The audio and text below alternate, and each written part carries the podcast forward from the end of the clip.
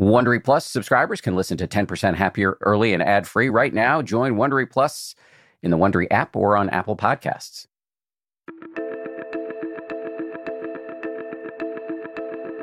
This is the 10% Happier podcast. I'm Dan Harris.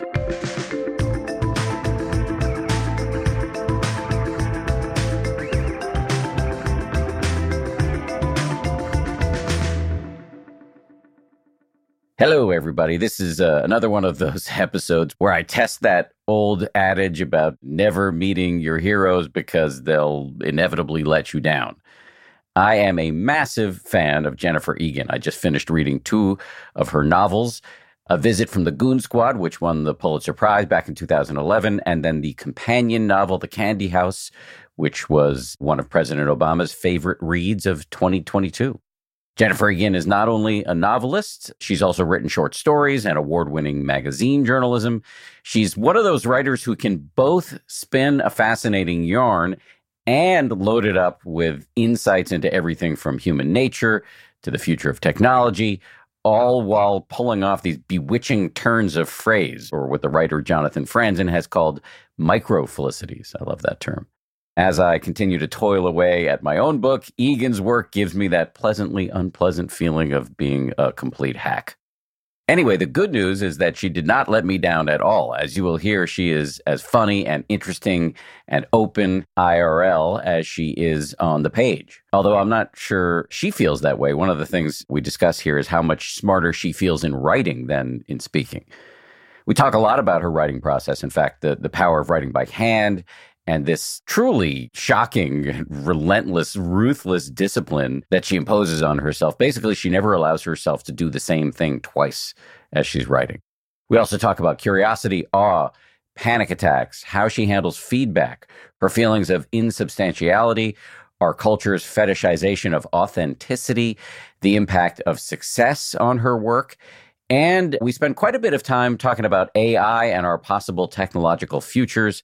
I've been thinking about this a lot, and I thought Egan would be a great conversation partner on this subject, given that in The Candy House, her most recent novel, she plays out some wild ideas about uploading our consciousness to the matrix. So she thinks a lot about technology. I wanted to hear what she had to say.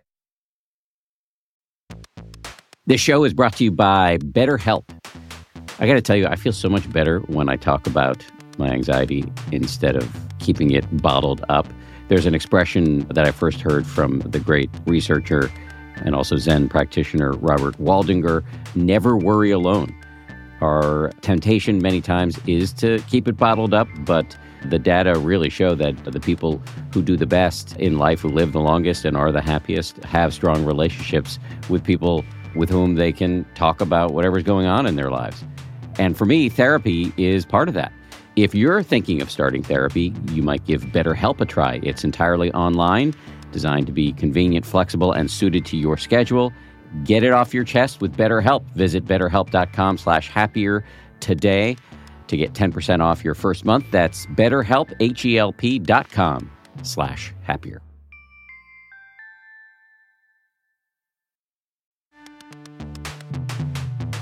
As they say at Amica, empathy is our best policy. Whether you need auto, home, or life insurance, they're ready to help you protect the things that matter most to you.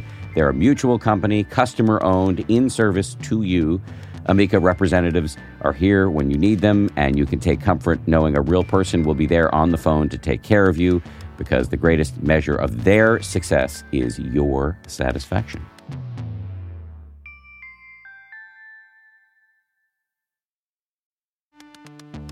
You can count on T Mobile to help keep you connected after investing billions to light up their network from big cities to small towns. T Mobile is America's largest 5G network. Plus, when you switch to T Mobile, families and small businesses can save up to 20% versus Verizon and AT&T. Visit your neighborhood store or tmobile.com to switch. Plan savings with T-Mobile Third line free on essentials via monthly bill credits versus comparable available plans. Plan features may vary. Credits stop if you cancel or change plans.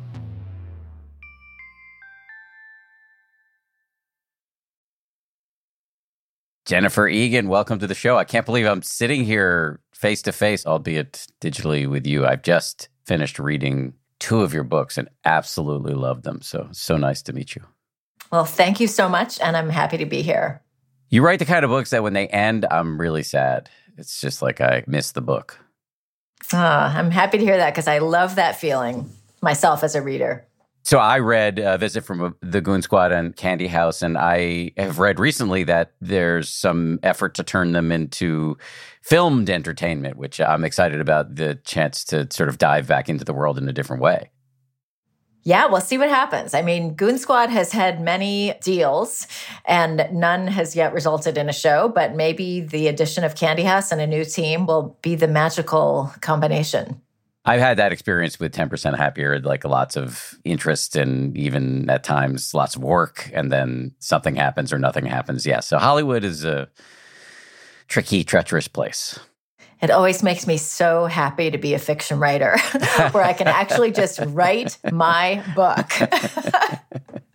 well, I'm happy you're a fiction writer. I mean, it's like I get the same feeling reading your writing that I get when I'm like looking at the Grand Canyon. It's like I'm in awe that a human mind can produce words in that order that provoke dopamine and serotonin to go off in my brain. And so it's so cool what you can do. Ah, thank you. I uh, didn't actually know much about you until I started to prepare for this podcast. I kind of didn't want to know anything about you. Uh, maybe that would some somehow pierce the mystery but in you know asking my team whether we can somehow inveigle you into the podcast i then had to learn a little bit about you and i'm glad i did because one of the things that sort of leapt out to me from your life is something that i think we share which is panic attacks and you've talked about how panic attacks in a strange way got you into writing am i right about that well, I think they helped me to realize how essential writing was to whatever kind of experience I was having. I really started having panic attacks when I was taking a year off between high school and college and traveling in Europe with a backpack on my own. And I had worked for most of that year to earn money to do that. And now I was on the awaited trip. And I started having these, I called it the terror because I'd actually never heard of a panic attack. And I thought that I was having drug flashbacks, which says something about my high school years, which had just concluded. And, you know, all of us read Go Ask Alice. This supposedly, this was, these were journal entries from a teen who took too many drugs and lost her mind. But I think it turned out later that it was actually a concerned mother who had written this book to scare teens away away from drugs. But anyway, I was convinced that I was like Alice and, and losing my mind. So it was pretty scary on and off, mixed with other amazing adventures of being an 18 year old backpacking in Europe. And I think the discovery was that whatever was going on, whether terrifying or joyous, writing was the thing that not only completed the experience, but somehow gave it meaning. And so I just emerged from all of that with a strong sense of the essentialness of writing for my experience of the world. Like you couldn't process it without somehow writing it down? I don't know if it was exactly that. It was that the experience wasn't complete hmm. without that component of writing. And amazingly enough, I even was able to write during the panic attacks hmm. sometimes, hmm. which created an amazing record, I have to say. I still have that journal. So I think it was something about the recognition that without writing, the world simply was missing a really important aspect. And so it wasn't so much a sense that I had amazing talent and visions to share, as the fact that I knew that for me, writing was just the essential thing that had to happen. It's interesting you say that the experience wasn't complete without writing it down. I don't know if this is going to work, but I feel like nothing's real until I've told my wife. That's lovely. That's so sweet. but does that make sense to you, or am I making a connection that is inappropriate? No, I think that makes total sense, actually. And I think maybe in my case, it's I have to tell myself there's some sort of loop that needs to be completed for the experience to feel entirely real. And I also find as sort of ancillary benefits, I feel like I'm able to think more clearly on the page than I can just sitting down and thinking. And I think I'm measurably smarter if I'm writing. I just feel like I make discoveries when writing that I simply cannot make, for example, in conversation. So there's a kind of enhancement or maybe a clarity that it gives me that allows me to understand my own thinking in ways that I can't without it. What do you think's going on there? Why is it that you're smarter when writing than talking? Well, one thing is when I write fiction, I write my first drafts by hand, so in cursive. And I feel like there's something about that act that has a kind of meditative or concentrating quality. I don't actually meditate, but I feel when it's going well, like I do have a slightly different state of mind if I'm handwriting. And it seems to detach me a little bit from the world around me in ways that somehow adds to my ability to get to some deeper level of thinking, which maybe is where intelligence lies. Mm. I find myself thinking a lot about groupthink lately because of ChatGPT and the general freak out about it. And you know, ChatGPT seems to be literally the embodiment of groupthink. That's what it is. It's pulling on all this language that's floating around out there. I feel like when I write in a more surface way, say if I'm just on my computer writing, I feel like I partake of groupthink. Hmm. And somehow I'm trying to get beyond that, and handwriting helps me to do that. So there's something about writing in all its forms that seems to push past more uh, familiar language and familiar thinking in me and allow me to access something deeper and more original. First of all, I want to come back to Chat GPT at some point, but we'll get there. My writing is not uh, on your level at all, but when I write, uh, mostly I'm standing at a computer and I'm in abject misery. But the best stuff is when I print it out. And I'm, I only put this together when I read about your interest in handwriting. When I print it out and make notes on the page, or if I'm on a meditation retreat and I don't have a computer and I bring a journal and I'm writing stuff, that is always when the best stuff comes. It's never at the computer. I don't know if it's because of groupthink or what, but I didn't crystallize that until I read about your process. Well, you know, one thing it might be too is the critical part of all of our brains that essentially starts censoring us before we've said a word. So, what I find is that if I'm looking at a screen and seeing what I'm writing in print, I immediately see what's wrong with it and I start trying to fix it. So I'm kind of going backwards mm. practically before I've gone forward. Whereas handwriting, you know, even if you have nice handwriting, which I do not, is not really as easy to read as print.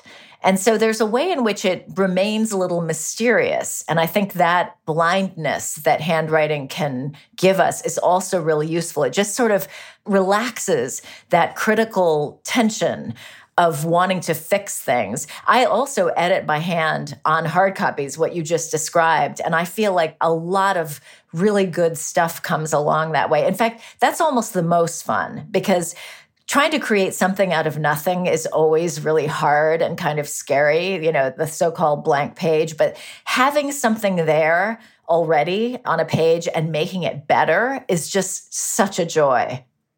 Hmm.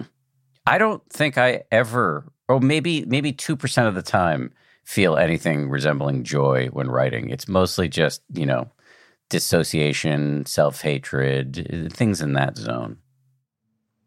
Well, I guess I'm lucky that I do sometimes feel that joy. Not always by any means. I mean, there are definitely miseries uh, for sure. But the sense that I'm solving a problem, having a flight of fancy that might make something better mm. is really exciting. And it can be really absorbing. Like I have edited hard copies by hand on an escalator. Hmm. I've done it in an elevator. I, I've gotten off the subway and sat in a smelly, dank station just to kind of finish what I'm doing before I have to walk down the street. So it can really be absorbing. And that's such a thrill, honestly, to feel like there's this alternate world that I'm inhabiting that is so compelling that I can even engage with it in these odd situations. Maybe I'm underplaying the joy quotient here because I do remember being so absorbed in. Um, I was on a shoot in Brazil and I was in a crack house in Rio and I had a minute and I um, edited some pages from my first book in the corner of a crack house. Maybe I was just high, but I did enjoy that. Um, anyway, so let me get back to your panic attack for a second. Um, because in your description of it to the New Yorker, I saw something that really resonated with me. I'm just going to read it other people are real, you said, and the world recognizes their reality, but I'm kind of a figment. I'm just a wannabe person. That was a really hard way to live. And I think when those panic attacks came, there may have been sort of a weird existential aspect to them. I kind of felt like I was disappearing or my brain was crumbling. It wasn't like dying, it was like vanishing. I'll tell you why that hit me, but can you just elaborate upon what I just read if you're up to it? Yeah. I mean, when I was younger, especially, I really did have a sense that other people were more real than I was. By which I mean that I thought that their lives were more valid and also more intense. So there was kind of a sensory aspect to it, and also a kind of, I don't know, a sense of, I guess, status or legitimacy. I just felt like I was a kind of half person and that if I were only someone else, everything would be more vivid and somehow more complete. And that was, of course, a terrible way to feel. And I think there were a lot of reasons for that that are biographical. I mean, I was a stepkid and I didn't really exactly have a family unit where I felt like I played a totally integral and necessary part. But I also think maybe it was just my personality because later I've come to feel like the ease of disappearing without the negative connotations like I'm not real, other people are more real. That sense of disappearing is actually something that I really like. And I think when I talk about you know being so absorbed in creating a fictional world that I can write on an escalator or an elevator, that's an expression of my own disappearance. I mean, if you think about it, you know, for example, Catholicism, which is the religion I was born into uh, and, and have not really observed past about the age of 10. But, you know, the whole idea of transcendence, of an afterlife, this whole notion of somehow rising above the everyday ordinariness of our lives, in a way, that's a description of what I'm talking about this sense of being lifted out of my life. So that's a more exciting and spiritual way of describing what as a teen felt really scary, which was that somehow my life was disposable or dispensable. And there was a relationship between this everyday sense of disposability and the panic attack where it heightened to a vanishing.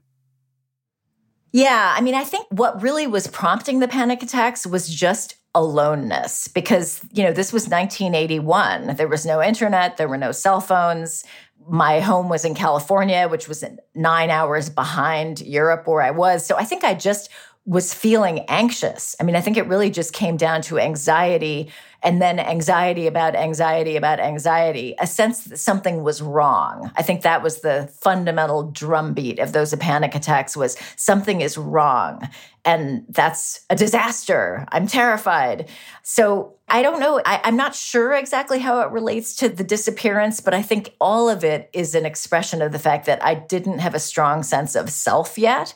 And I was not able to calm myself down at all. In fact, I was just noticing my fear, and that made me more afraid. I was an anxious teen. I mean, that's putting it kind of in a humdrum way.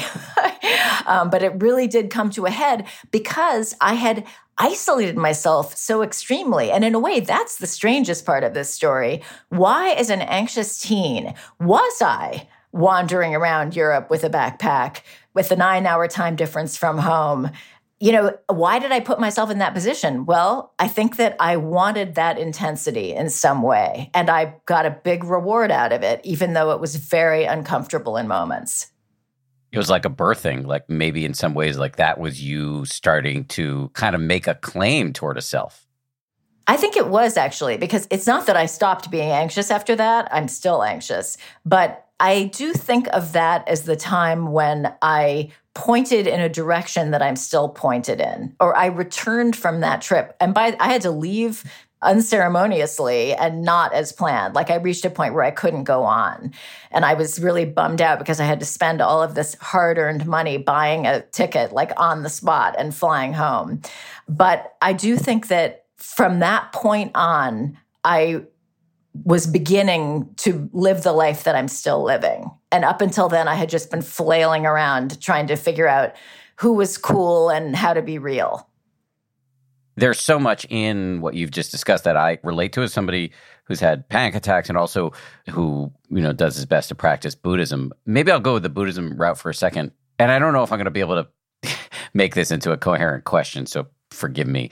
But it reminded me of something that I've heard there's a guy named Dr. Mark Epstein who's been a really informative figure in my life. He's a psychiatrist and he writes books about the overlap between psychology and Buddhism. And I don't know if he's ever written this or it's just something I've heard him say or both, but he talks about how the, a lot of us feel unreal on some level. Like we look around, everybody else seems real, but we seem insubstantial.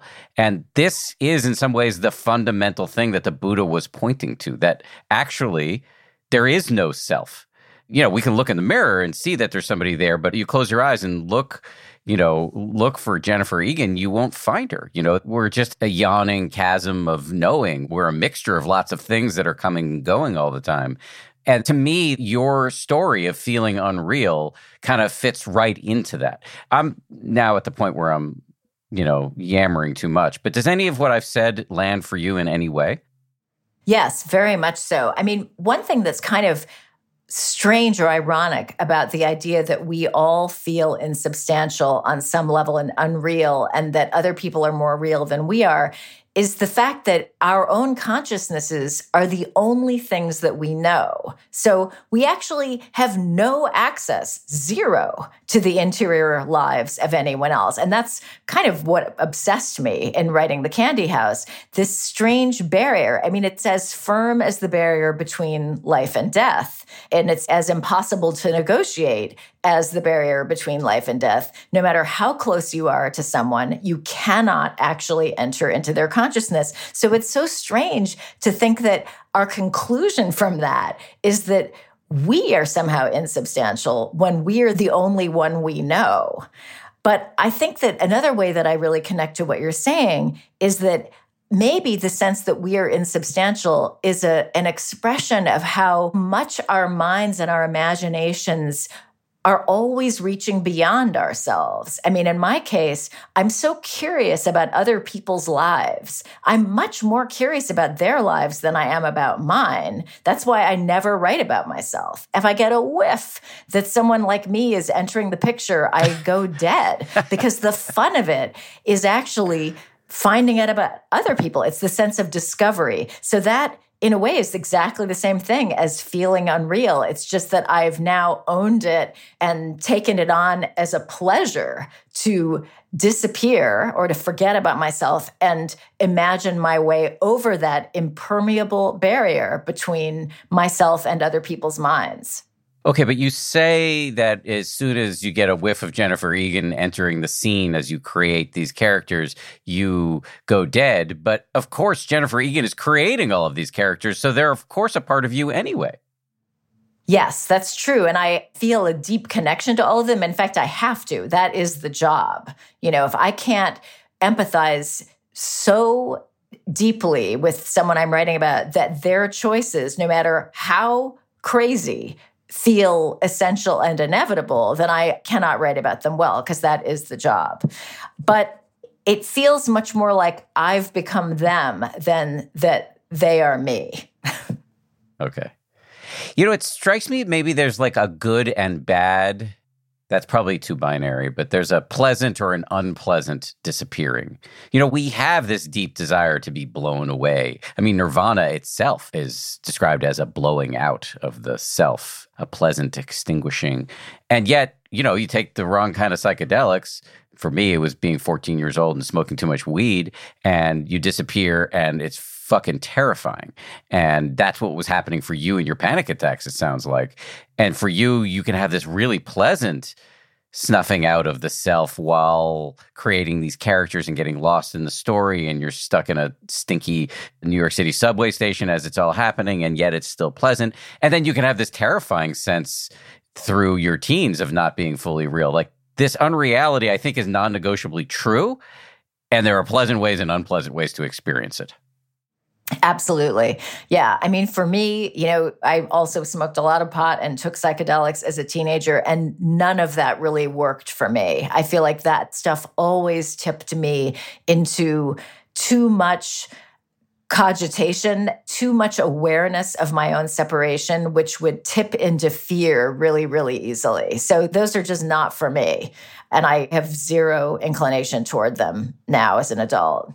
Yeah, I have a lot of inclination toward them, but a lot of fear at the same time. I'm curious and also scared. But for me, what you just described is exactly what's happening. It's like my ego is a vampire confronted by garlic. It recoils and the ego goes crazy in the face of impending destruction, the ego death that's talked about on psychedelics. And what happens is I tip over into panic, which is the last refuge of the ego. Well, one thing too, though, I wonder whether in both our cases, but certainly mine, I am so ready to leave myself behind that it may be that what some of these drugs deliver is a kind of transcendence that allows a separation from oneself that's harder in real life. But that separation comes so easily and naturally to me that I think actually with these enhancements, it goes too far somehow. And I feel almost like I can't get back.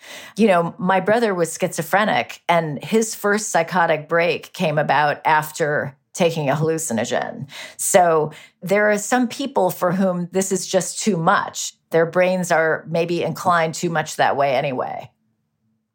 No, I'm too egomaniacal. Uh, like I, I am not so easily slipped into other people's stories. I'm pretty firmly in my own. I'm not so proud to report. But anyway, I, I tend to agree with your diagnosis, and also I have had that feeling of being so high that I feel like I'm never going to come back, and I'm going to be locked in this hell realm forever. And I can't think of a worse feeling that I've ever had.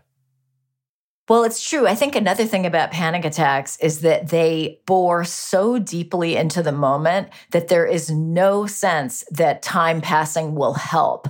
There's something about the intensity of it that seems to just undercut any possibility that just waiting will offer any kind of deliverance. So there's a strange aspect of panic. It feels almost like time starts to go backwards. It certainly doesn't go forward. And therefore, there seems to be no exit, as you say.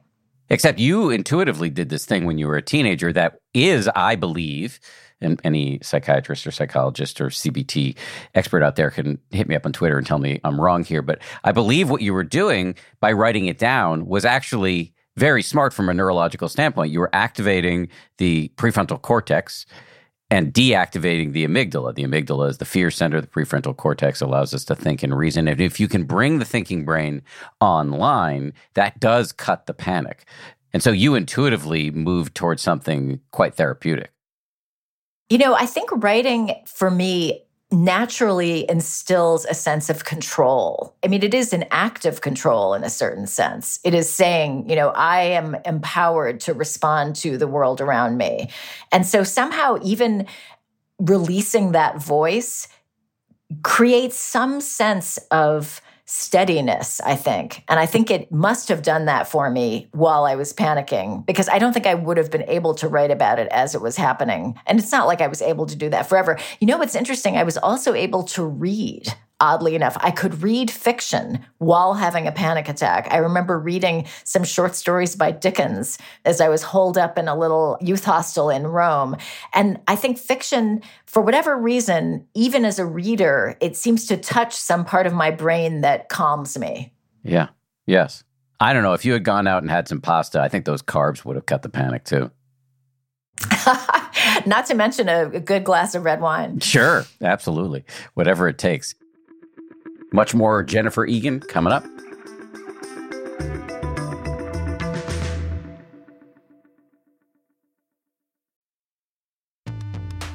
The weather is getting warmer. Time to ditch my jackets and sweaters for shorts and tees. I used to waste my money on clothing that would only last one season. That was until I found Quince. Now I've got high quality pieces that never go out of style that I will be wearing year after year. Quince has all the seasonal must haves like 100% European linen shirts from $30, performance polos, and versatile flow knit activewear. The best part all Quince items are priced 50 to 80% less than similar brands by partnering directly with top factories. Quince cuts out the cost of the middleman and passes the savings on to us. And Quince only works with factories that use safe, ethical, and responsible manufacturing practices, along with premium fabrics and finishes. I just made a big order at quince.com. I got two pairs of sweatpants that I've just had for like a week and I already love them. I'm wearing them all the time. Sweatpants are a huge deal to me uh, because I work from home and I want to look reasonably good, you know, in front of my wife and stuff, but uh, I want to be comfortable. And uh, the Quince sweatpants uh, do the trick.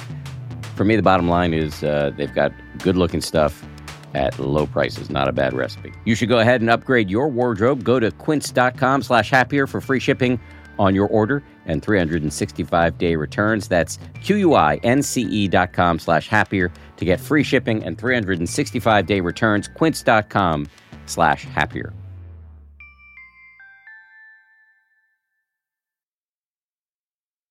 Audible lets you enjoy all your audio entertainment in one app. You will always find the best of what you love or something new to discover. They offer an incredible selection of audiobooks across every genre, from bestsellers and new releases to celebrity memoirs, mysteries and thrillers, motivation, wellness, business, and more.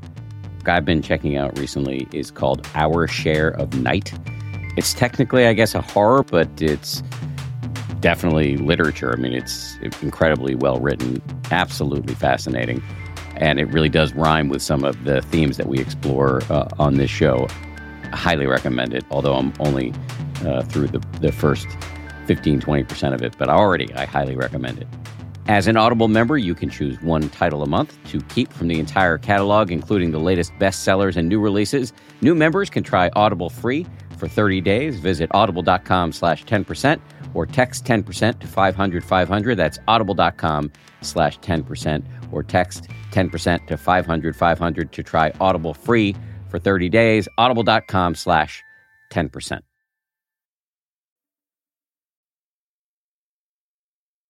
So you mentioned the Candy House, and I'm not I'm not proceeding here in any particularly orderly fashion here through this interview, but you brought up the Candy House, which is your most recent novel, which is unbelievably good, and you talked about this idea that you explored in the Candy House of this human mystery that we can never really understand somebody else's consciousness. Although there's a tech fix that you invent in the book that I'd love to have you describe and maybe this actually will bring us to AI and ChatGPT at some point. But you have a character who is a tech mogul who invents this thing called Own Your Consciousness. Can you explain that storyline? Sure. Own Your Unconscious, actually. Own Your um, Unconscious. Um, Sorry. Yes. So, yes. So here's what it is. Own Your Unconscious allows you to externalize the entirety of your consciousness all of your memories and perceptions starting at the moment of birth onto a beautiful cube that comes in a variety of colors. And what that lets you do is review the entirety of your life, any portion of it, from a present day perspective. And if you want to, purely voluntary, you can share all or part of this consciousness to a collective consciousness online. And in exchange for doing that, you will also have access to a proportionate quantity of that collective consciousness, i.e., you will have the ability to experience consciousnesses of other people anonymously.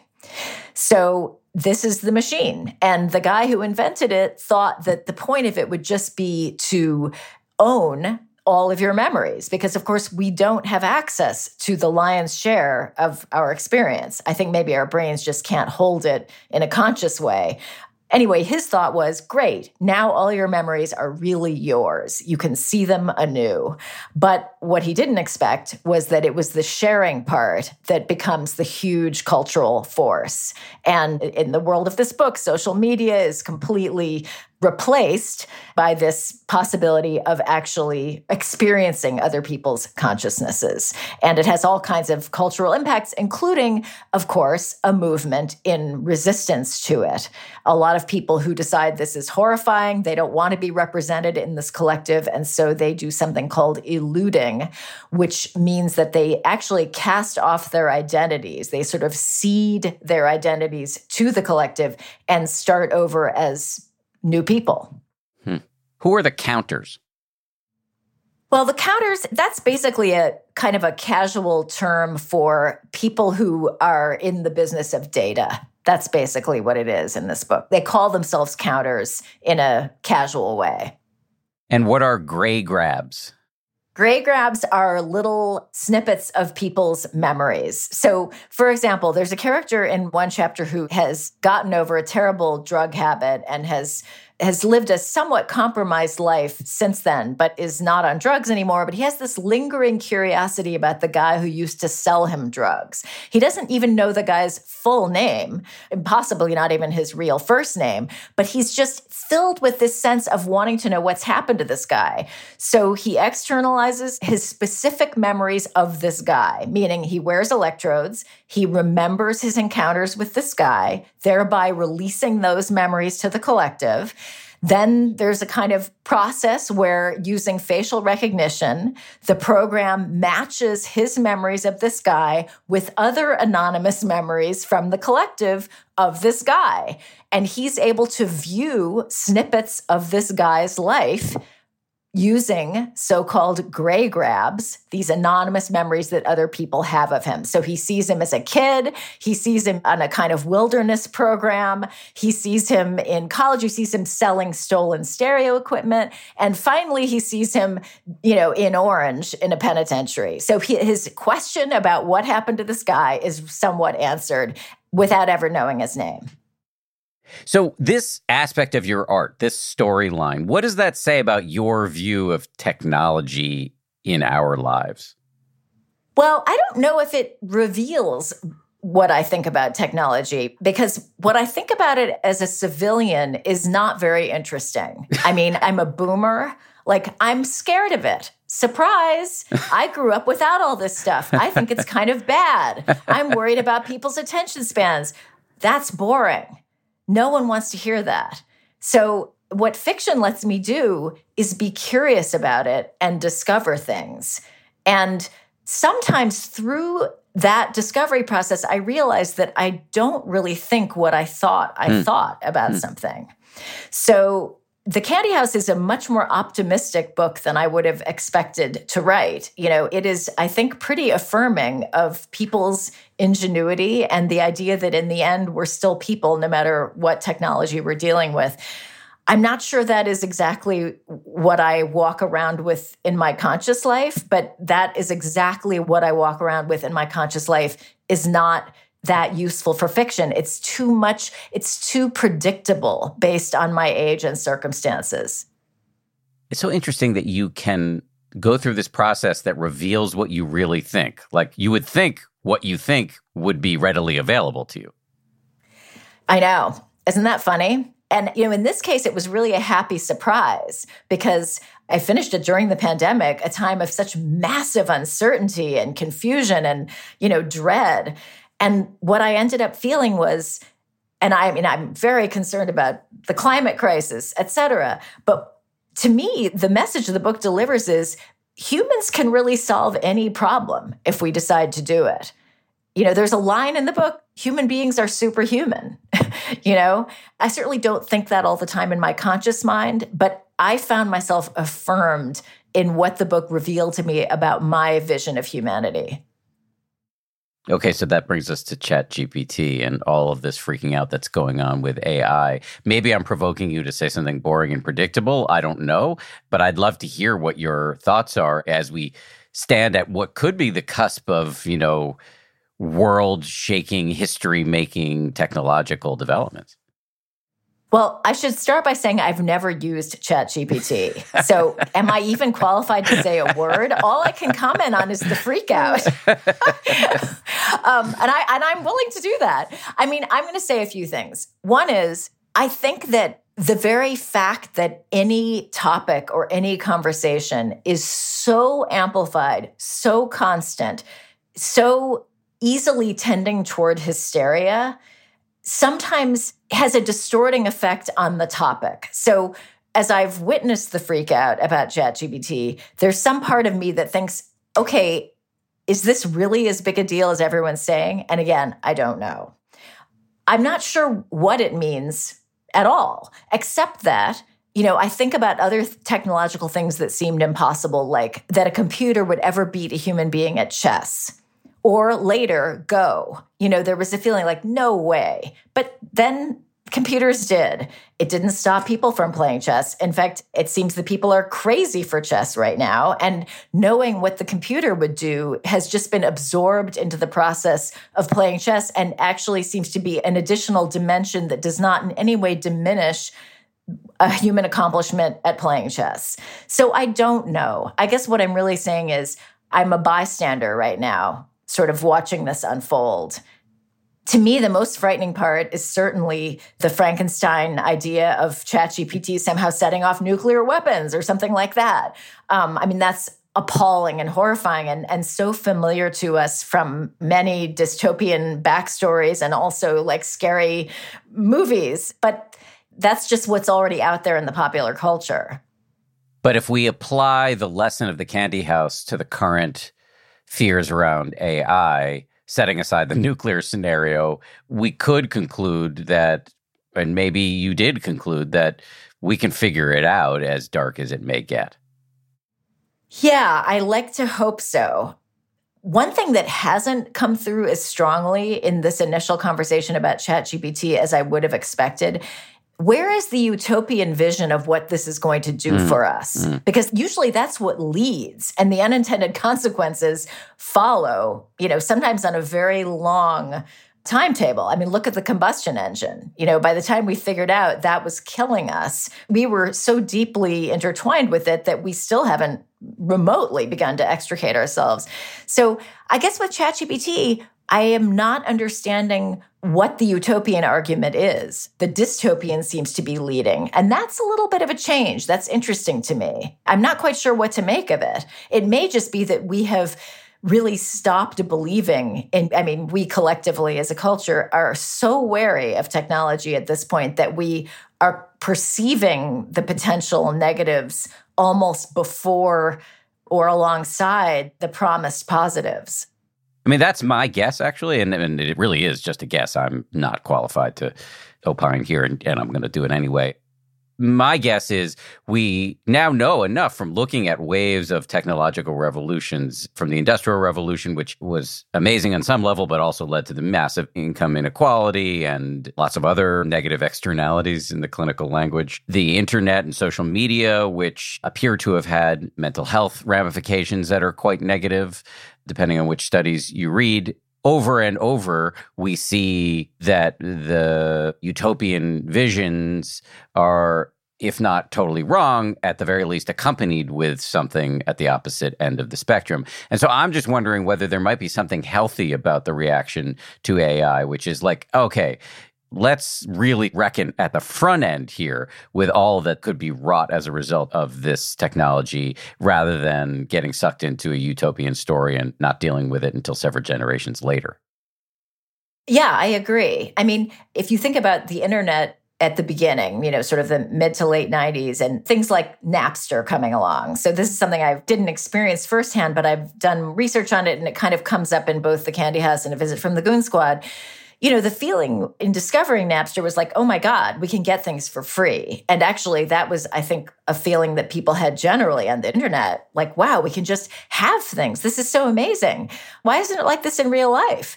But it turned out that the reason things were free was that there was a different economy setting in that most of us in no way understood. And I remember for me, the penny dropped in 2003 when I was writing a nonfiction piece for the Times Magazine about online dating. And I was interviewing someone from Match.com. And I couldn't get my mind around why Match.com as a business had such a high monetary valuation. I was thinking like, what are you? Why why are you so valuable? And I essentially asked that question. And the person I was interviewing said, Oh, well, because of all the personal information we have about everyone who uses Match.com. And in that moment, I really had a kind of, oh my God moment. I got it suddenly. You know, it took a long time for many of us who are not technologically oriented to understand that none of this was free. We were just paying in a different way. We were paying with our attention and with our data. So it seems like ChatGPT may be introducing a new paradigm of value and transaction. And maybe it is a good thing, as you say, that there's a reaction of terror because it seems like, you know, I guess the question is why are we creating technology that makes us obsolete? What good are we doing there? And so I think that's a really useful question to be asking although everyone says there's no putting the genie back in the bottle, et cetera, et cetera. So I don't know. And again, as a non chat GPT user, I can only say so much from my state of ignorance about it. Given our mutual ignorance, I will uh, gently usher us into other topics. But that was actually very interesting. The Candy House. So since we're on that, there were many parts of the Candy House. I mean, I, I, loved all of it. There was one part in particular that actually made me laugh out loud, and I don't know if that was first of all that's hard to do with me, and second, I don't know if it was intentional. But there's a character early in the book who takes to screaming in public places. And I thought that was just hilarious. But maybe that's why TikTok regularly serves up prank videos to me because I, I love that kind of shit. And the guy's doing it, if memory serves, because he wants to see genuine reactions. And he thinks everybody's such phonies that if he can scream at the top of his lungs for 10 minutes in a crowded place, he's actually going to see everybody drop the mask. Am I stating that correctly?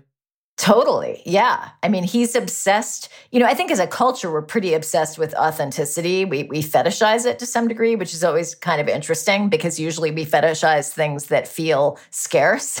Um, but yes, he feels that people are fake. He feels that they're playing themselves and that they're too influenced by, you know, basically generic popular culture. So he starts screaming and it becomes a little bit of an addiction in the sense that once he has had this experience of seeing the mask fall, as you say, seeing these genuine reactions, which of course are really negative. I mean, imagine what you know, at one point he likens them to the expressions of people in a plane plunging toward the sea. He loves that.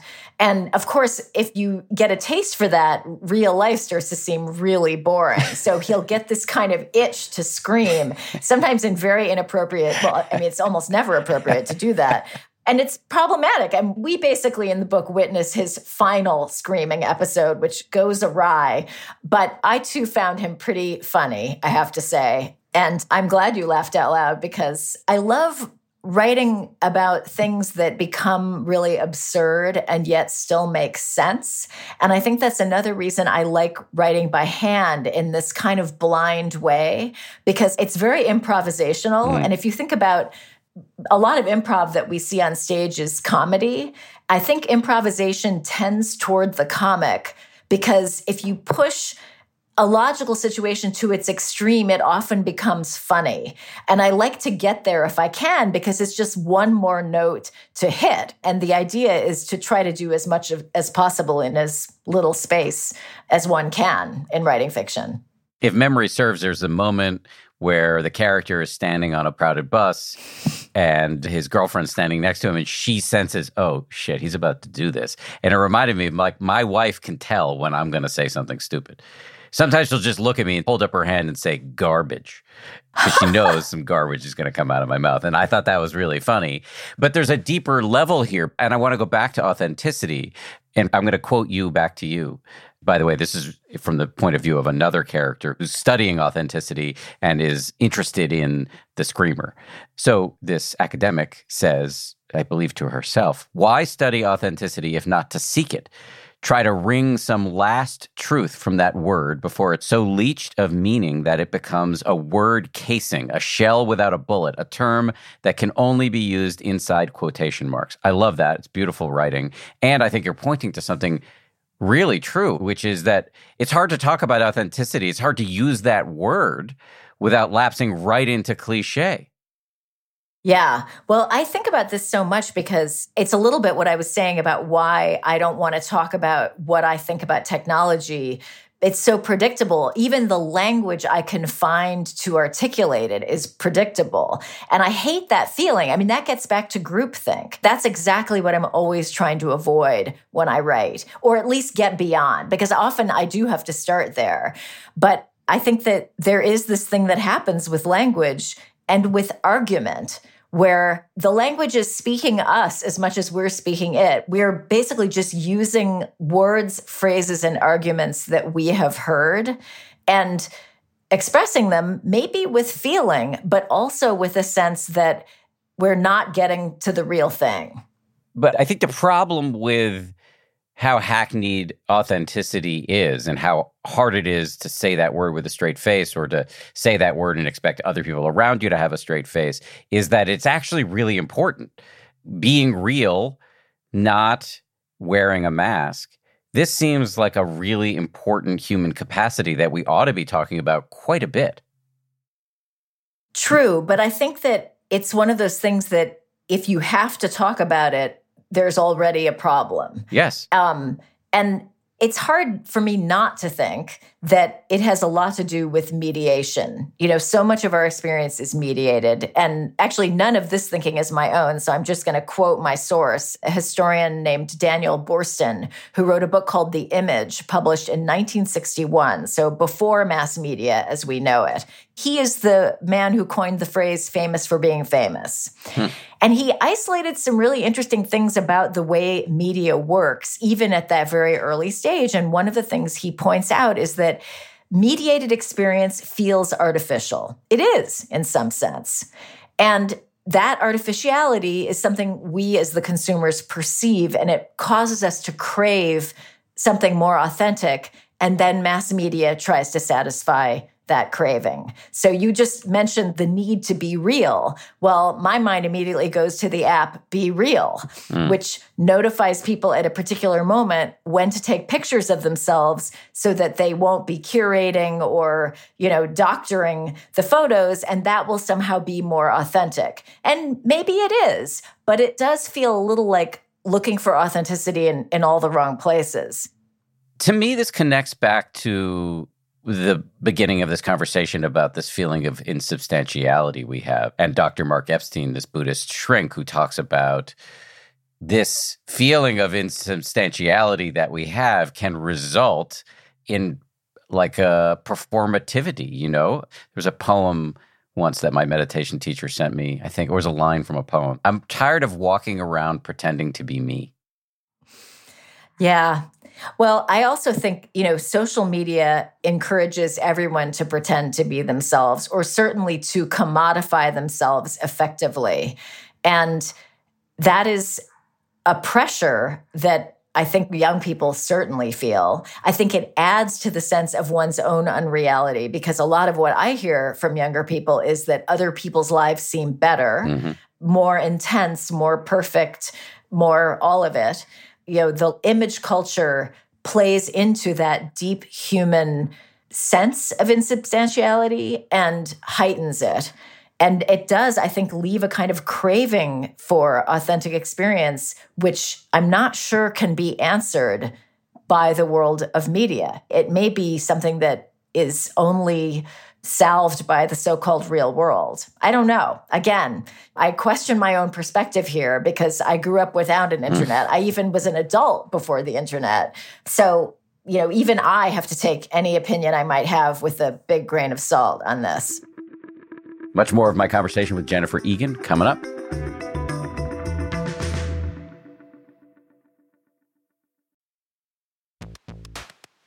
I love cats. I make no secret of that. We've got four cats. But here's the thing about felines they poop a lot. You need kitty litter, and you need that kitty litter to do the job, which is why I'm proud to recommend Tidy Care Alert, which has long lasting ammonia control. So your house or your apartment or your yurt or wherever you live does not smell like you have four cats or however many cats you happen to have. No judgment here.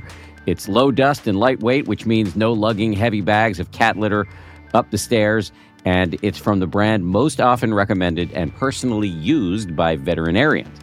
Tidy Care Alert uses color changing crystals to detect potential concerns and help put your mind at ease. Let Tidy Care Alert help keep an eye on your cat's health.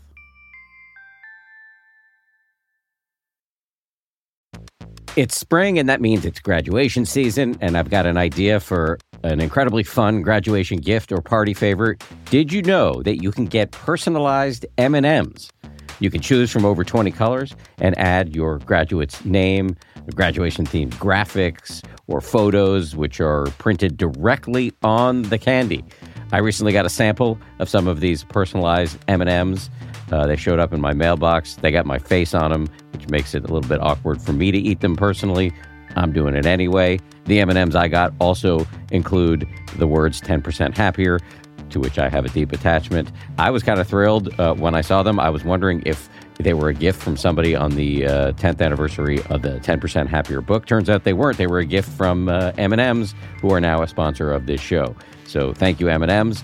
Uh, for sponsoring this show and for the delicious treat. You can visit MMS.com to create your own unique custom gifts and memorable party favors for graduations, weddings, birthdays, and more. That's MMS.com. Use code HAPPIER to receive 15% off your next order.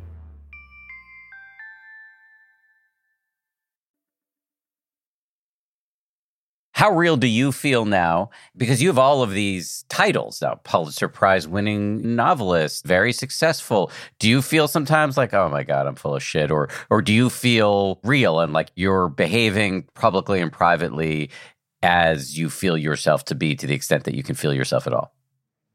I think I tend to think that I can't do anything. That's my resting point of view. I mean, there are things I want to do, and I worry that I can't do any of them. I even suspect that I can't do any of them. So I guess in that way, nothing has changed. I'll think, uh oh, I'm pretending to write an article, but I know I can't ever really do it. Uh oh, there are a couple of books I want to write that I probably can't write, but I'm going to kind of pretend I can so I can sell them and, you know, keep moving through this process even as I suspect it might never work out. I think the thing that's changed over time is that I'm very used to feeling that way.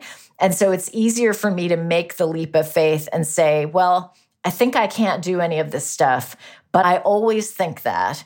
And so far, I've usually been able to do it. So I'm just going to take a flyer here and just for the sake of argument, assume and speak as if I really can do these things. But I guess what I'm really hearing as I'm saying this to you is not that much has really changed. I think the only thing that's changed is that I'm much older and I've been feeling this way for a long time. I don't get as frightened as I used to, so that the panic isn't there. And I have a little more faith that the fact that I feel that way does not mean I cannot do the thing. Well, I'm not in your head. We're not in the world of own your unconscious, but I think you're not giving yourself enough credit. I hear enormous growth. We're not, even I think I was interviewing somebody today who's very interested in Buddhism, and some Buddhist teacher had said to him, If you're an asshole and you become enlightened, you're going to be an enlightened asshole. Like, there are aspects of our character that are really deeply ingrained, and personal growth, no matter what flavor it comes in, is most likely for us mere mortals, not going to uproot them entirely. And yet, you've now found a way to talk to yourself when these, let's call them imposter thoughts, come up that gets you to move forward nonetheless. And that seems like a big deal. Yeah, you know, it's funny. It's less about talk and more about action. In other words, what I learned early was that thinking I can't do it doesn't stop me from actually being able to do it. Right. And so I have a high tolerance for discomfort, and that is a huge asset. Because what I've found is that actually doing the thing is what solves the problem. If the thing I'm afraid of is that I can't do it, you know, doing it is is a big help. So I just try to proceed. I mean, I think I'm pretty dogged, honestly. And it's a very unsexy asset, but it is actually really useful. But just to say, there is some talk in there because you described it. It's like, okay, you feel this way, but let's take a flyer. I mean, there's a lot of data on this kind of, and I'm not talking about Stuart Smalley cheesy affirmations here. I'm talking about like talking to yourself the way a good coach would talk to a player. You are just saying, yeah, it's a, you feel this way, you felt this way before, but look at the weight of the evidence, A, and B, let's just try it. That actually is self talk that then leads to the action, unless I'm misunderstanding you. No, I think it's true. I mean, but again, it, the writing and the strength I feel when I'm writing is also a really important part of this because yes. often the thing I'm trying to do or the thing I'm worried I can't do is some writing project.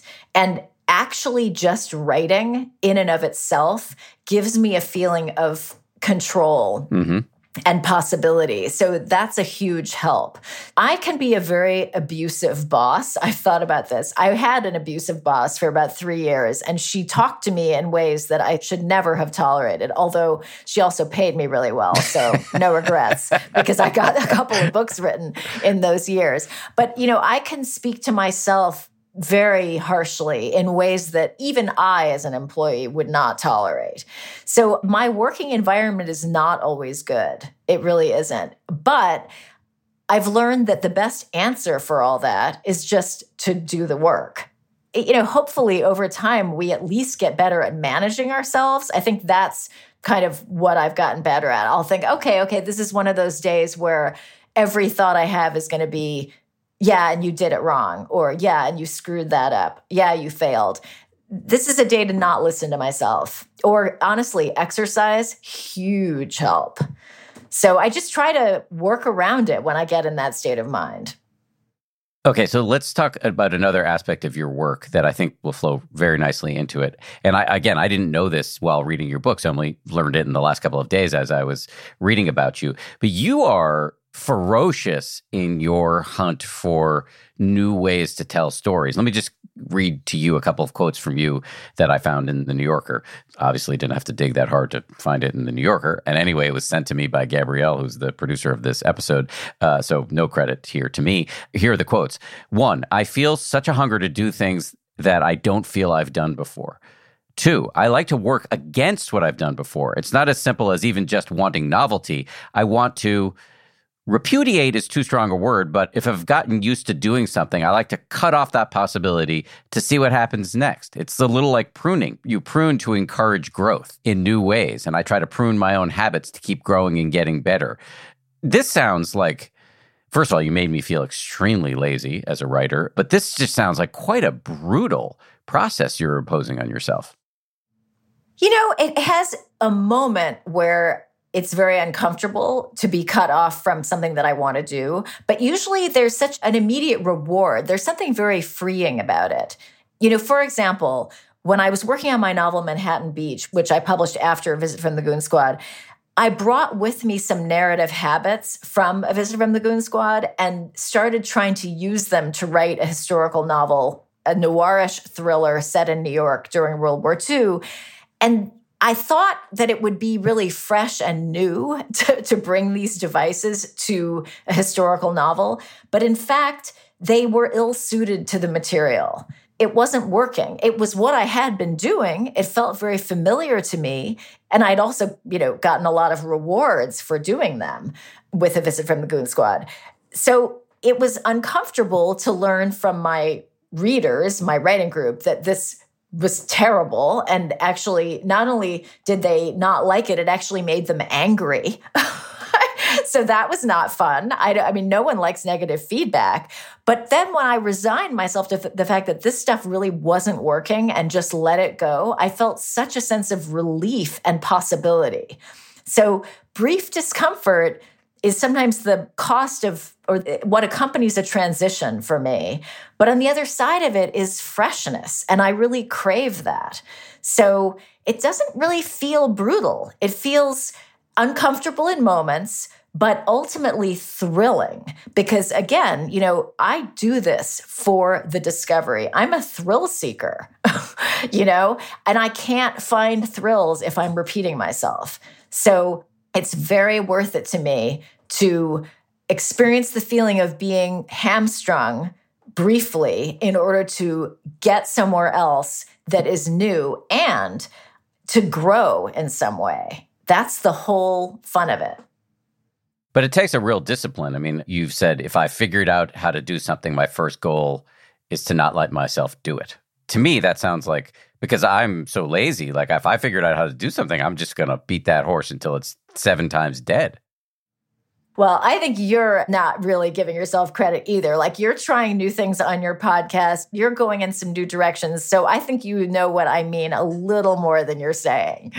But um you know, I love the sense of novelty. In that way, I really do think I am a thrill seeker in writing. So I'm happy to do something once and it's a joy to get there. Sometimes these things are hard to do, like just to be concrete about it, you know, using PowerPoint, for example, to write fiction and a visit from the Goon Squad, or the piece I wrote for Twitter at 140 characters in the Candy House, which is a kind of a genre esque spy story.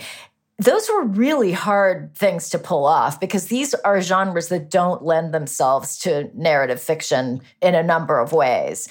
But the biggest reward for finally making it work, which involves so much trial and error and lots of dead pages that I couldn't use, but the real payoff for me is that if I can make it work, it's only because I've found a story I cannot tell any other way. That's the only time it works.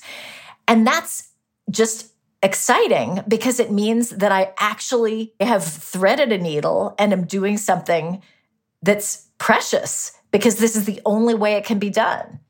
But then, as you can imagine, having done it, am I rushing back to PowerPoint? No. First of all, it's hell trying to write fiction in PowerPoint. And second of all, like at best, it's going to be an also ran.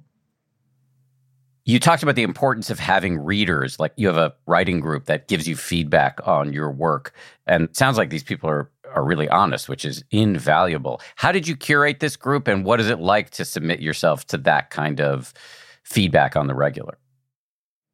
Well, the group began as a class and I was a paying student. So we were all paying a poet named Ruth Danon, who's a very gifted teacher, to orchestrate a workshop. And this is very common in New York. I mean, there are lots of writers who do this out of their living rooms and of course also in through institutions. Then, after a few years, we reached a point where I think Ruth also wanted to bring some work in, and it felt more like we were just a group of peers. So we morphed into a group of peers. And the personnel has changed a little over the years, but it's a small, pretty stable group. What I find so helpful about it, it seems most helpful to me at two phases. One is really early when I'm trying to define a new approach, when I'm trying to find the voice of a new piece. So that process I just described with Manhattan Beach, where they hated my narrator in certain moments, and I had to let go of certain narrative bells and whistles that I had been rather attached to. That's an example of early intervention being incredibly helpful. I could have wasted a lot of time trying to make this narrative approach work. And I'm so glad I let it go early. And then, you know, they're very helpful later to answer questions like where is this slow? Where does this chapter feel like it needs more work? You know, more refined questions that come much later. And then I have other readers who are not in the writing group who also read my work. So I get lots and lots of feedback. It's unbelievably uncomfortable. I can't overemphasize how much I hate hearing criticism. Sometimes I forget to say that, and it sounds like I'm just a glutton for punishment. I hate it. I have sat there more times than I can count thinking, okay, we're finished. You know, I, it's been a great run. We're, I'm not coming back. You don't understand me, um, etc you know, basically just planning my goodbye. And then in some other part of my brain, I can almost feel a scurrying of problem solving. It's like a problem solving scurry. And ultimately, that completely distracts me from my hatred of the people who have just given me extremely good advice, which is already helping me solve the problem. So, you know, it's sort of another iteration of what I said before, which is a discomfort that brings an incredibly rich reward. And once I have a sense of how to solve the problem, then I'm excited again and back in problem solving mode. It's that I know at a certain point later in the writing process, I do know what I'm trying to do, but I can't tell if I'm doing it. And I don't want to find out too late to try to do it better. Yeah, so what you're describing here seems like a kind of enlightened self interest. It's like it's going to suck, but on the other side of it, are so many rewards.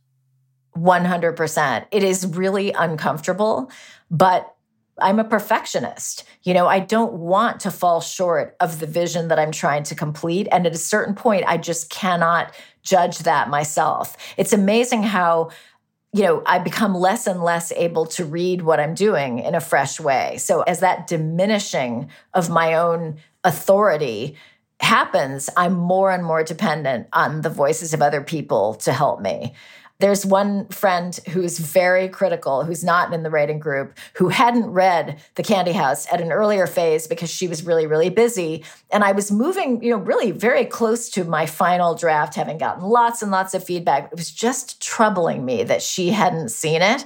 And I kind of didn't want to give it to her because I knew that I would find out there was more that I needed to do but I finally did, of course. And when she responded, at first I felt rage and, you know, how dare you? And then I was just so grateful because she had found all these problems that other people hadn't picked up on. And, you know, each time I improve something, other things become foregrounded. Like if you solve big problems, suddenly problems that weren't big enough to really be noticeable before seem kind of big. So it's just a constant back and forth and trying to solve every problem I can.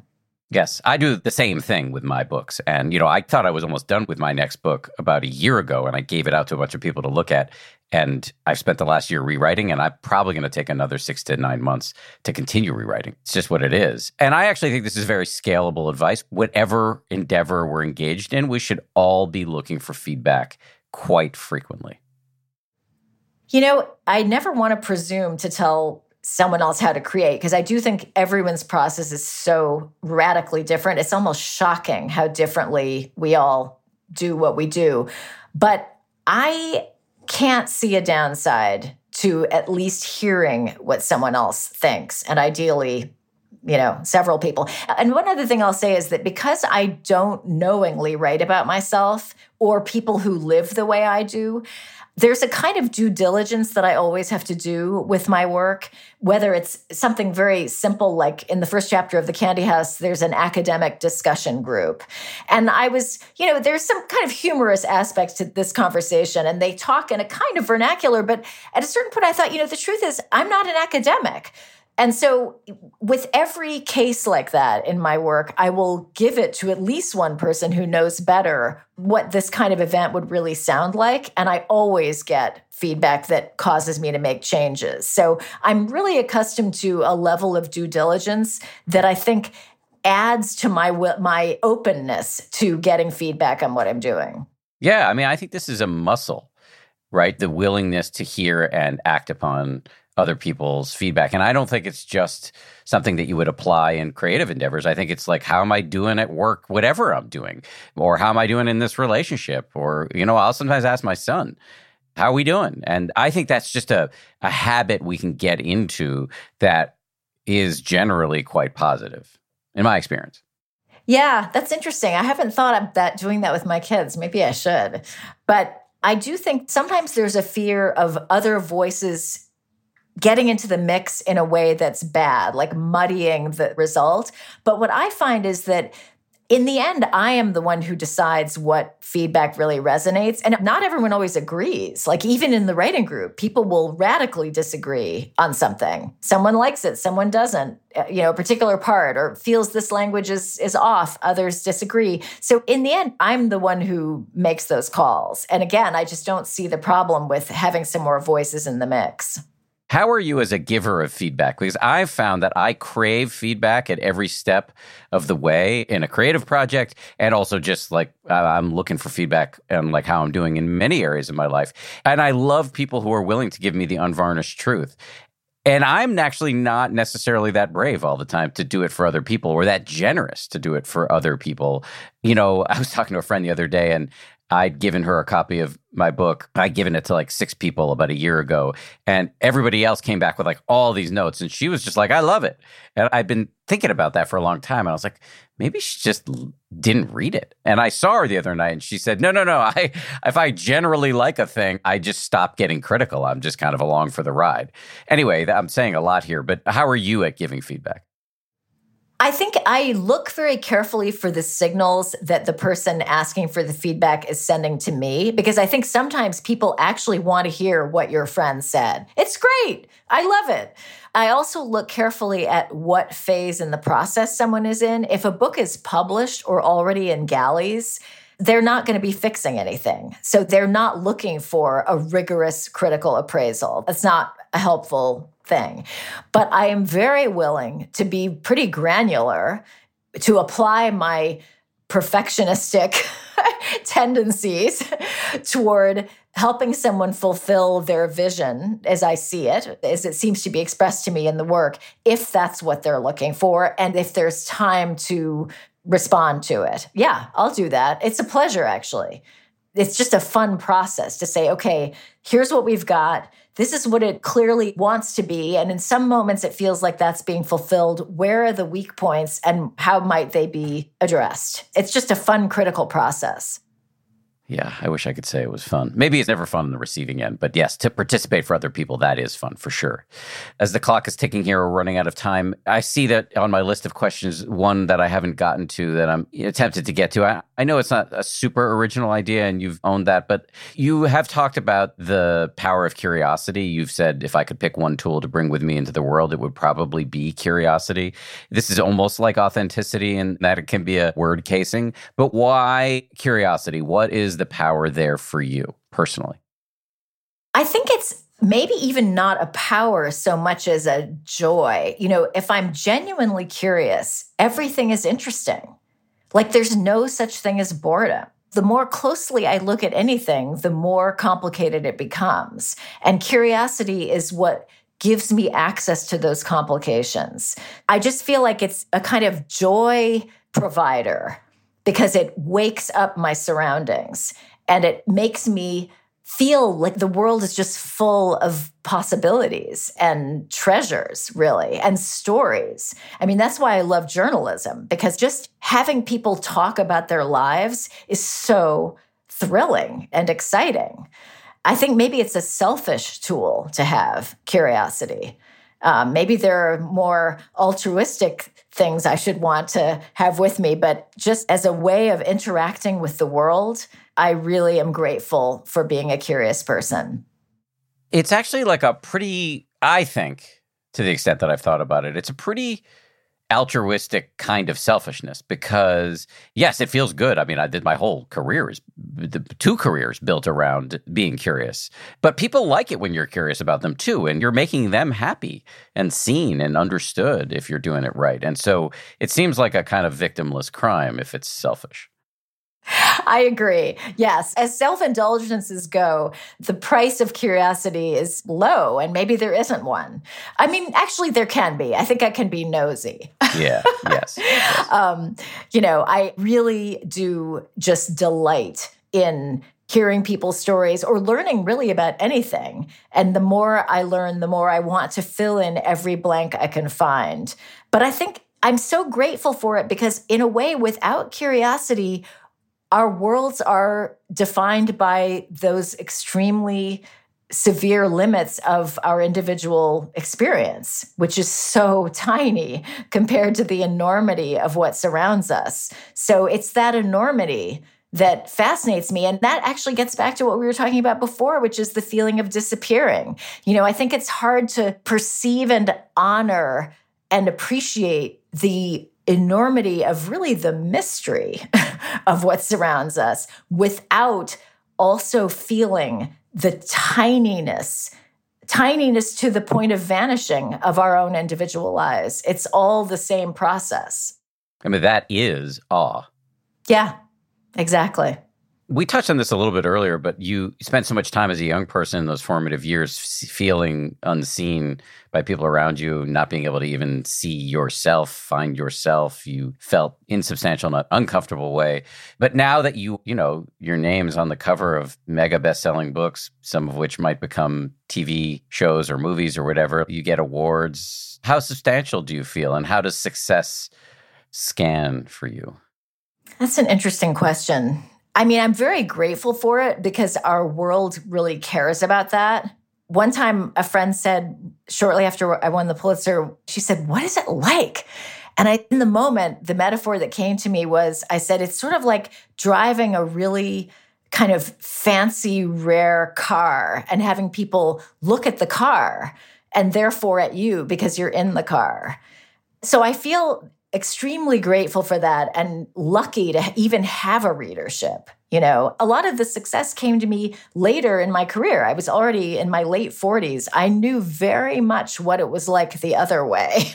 um, so I really had a point of comparison of what it's like to have accolades. It makes a lot of things easier. I also feel really keenly aware of how easily that could not have happened. There's so much luck to all of this. I've judged prizes. I know how it works. In the end, it has an iconic quality because we're very oriented toward icons as humans, but it's just people making a choice. That's really how it happens. And that's always about luck. It's the luck of pleasing the right group of people at the right time. And so, along with that, I feel very aware that there are other people who could easily have gotten that and haven't yet. And I'm always aware of that. It's sort of like it's a shadow that comes along with my good luck, is the knowledge that it could easily not have happened and it hasn't happened to a lot of people who deserve it just as much, if not more. And this is not false humility. This is just fact. I speak from, you know, 60 years of experience. So I try to hold all of that in my mind. And I guess above all, I just want to keep getting better and do what I love to do in fresh ways. So ultimately, what needs to happen is that all of that goes to the side because that's just distraction. And I re enter the world of generating language, which is the thing I love. And to the degree that any of that stuff is in my head, it's always going to be to the detriment of the writing. So I try to be realistic about all of it, very aware of my good fortune, and then forget all of it, forget myself and all the things that have happened to me, and just, you know, move forward into some new world. Well, I'm glad you keep doing it because it's certainly benefited me as a reader of yours. Is there something that I should have asked you but failed to ask you? I don't know. I feel like we've covered a lot of ground here. Um, really enjoyed it. Yes, it's fun to be nosy.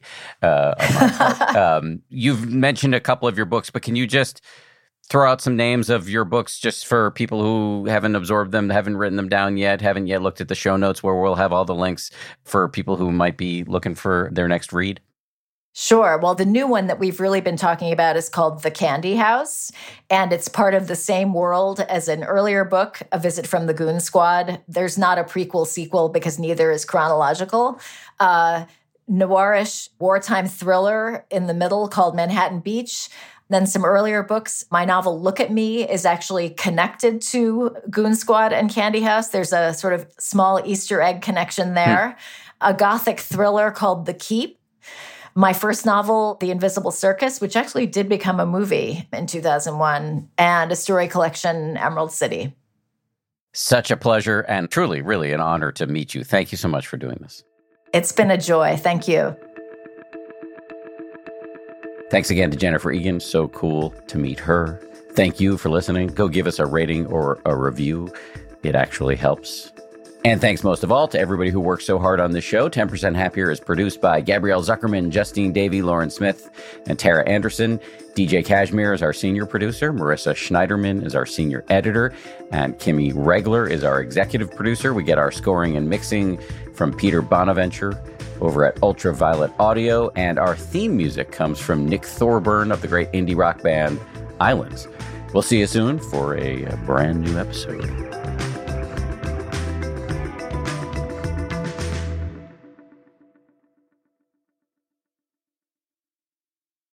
If you like 10% Happier, and I hope you do, uh, you can listen early and ad free right now by joining Wondery Plus in the Wondery app or on Apple Podcasts. Prime members can listen ad free on Amazon Music. Before you go, tell us about yourself by filling out a short survey at wondery.com/slash survey. I'm Shimol Yai, and I have a new podcast called The Competition. Every year, 50 high school senior girls compete in a massive scholarship competition. I wouldn't say I have an ego problem, but I'm extremely competitive. All of the competitors are used to being the best and the brightest, and they're all vying for a huge cash prize. This will probably be the most intense thing you've ever gone through in your life. I remember that feeling because I was one of them. I lost. But now I'm coming back as a judge and also a kind of teen girl anthropologist. Because if you want to understand what it's like to be a young woman in America today, the competition's not a bad place to start. Hopefully, no one will die on stage tonight. From Pineapple Street Studios and Wondery, this is The Competition. Follow The Competition on the Wondery app or wherever you get your podcasts. You can listen to The Competition early and ad-free right now by joining Wondery Plus. Once upon a beat. Remember those stories and fables that would capture your imagination and you couldn't wait to see how they would unfold? And now, when you read them as an adult, you think some of these old tales could use a fresh spin. We have a perfect podcast to bring you the stories you remember, remix, and reimagine for the kids in your life today. Join me, DJ and my trusty turntable, Baby Scratch, as we spin up new tales in the New Kids and Family podcast, Once Upon a Beat. Wondery and Tinkercast are bringing you a jam packed, music filled weekly party where hip hop and fables meet. It's Once Upon a Beat. Follow Once Upon a Beat on the Wondery app or wherever you get your podcasts. You can listen to Once Upon a Beat early and ad free right now by joining Wondery Plus in the Wondery app or Wondery Kids Plus in Apple Podcasts. Once Upon a Beat.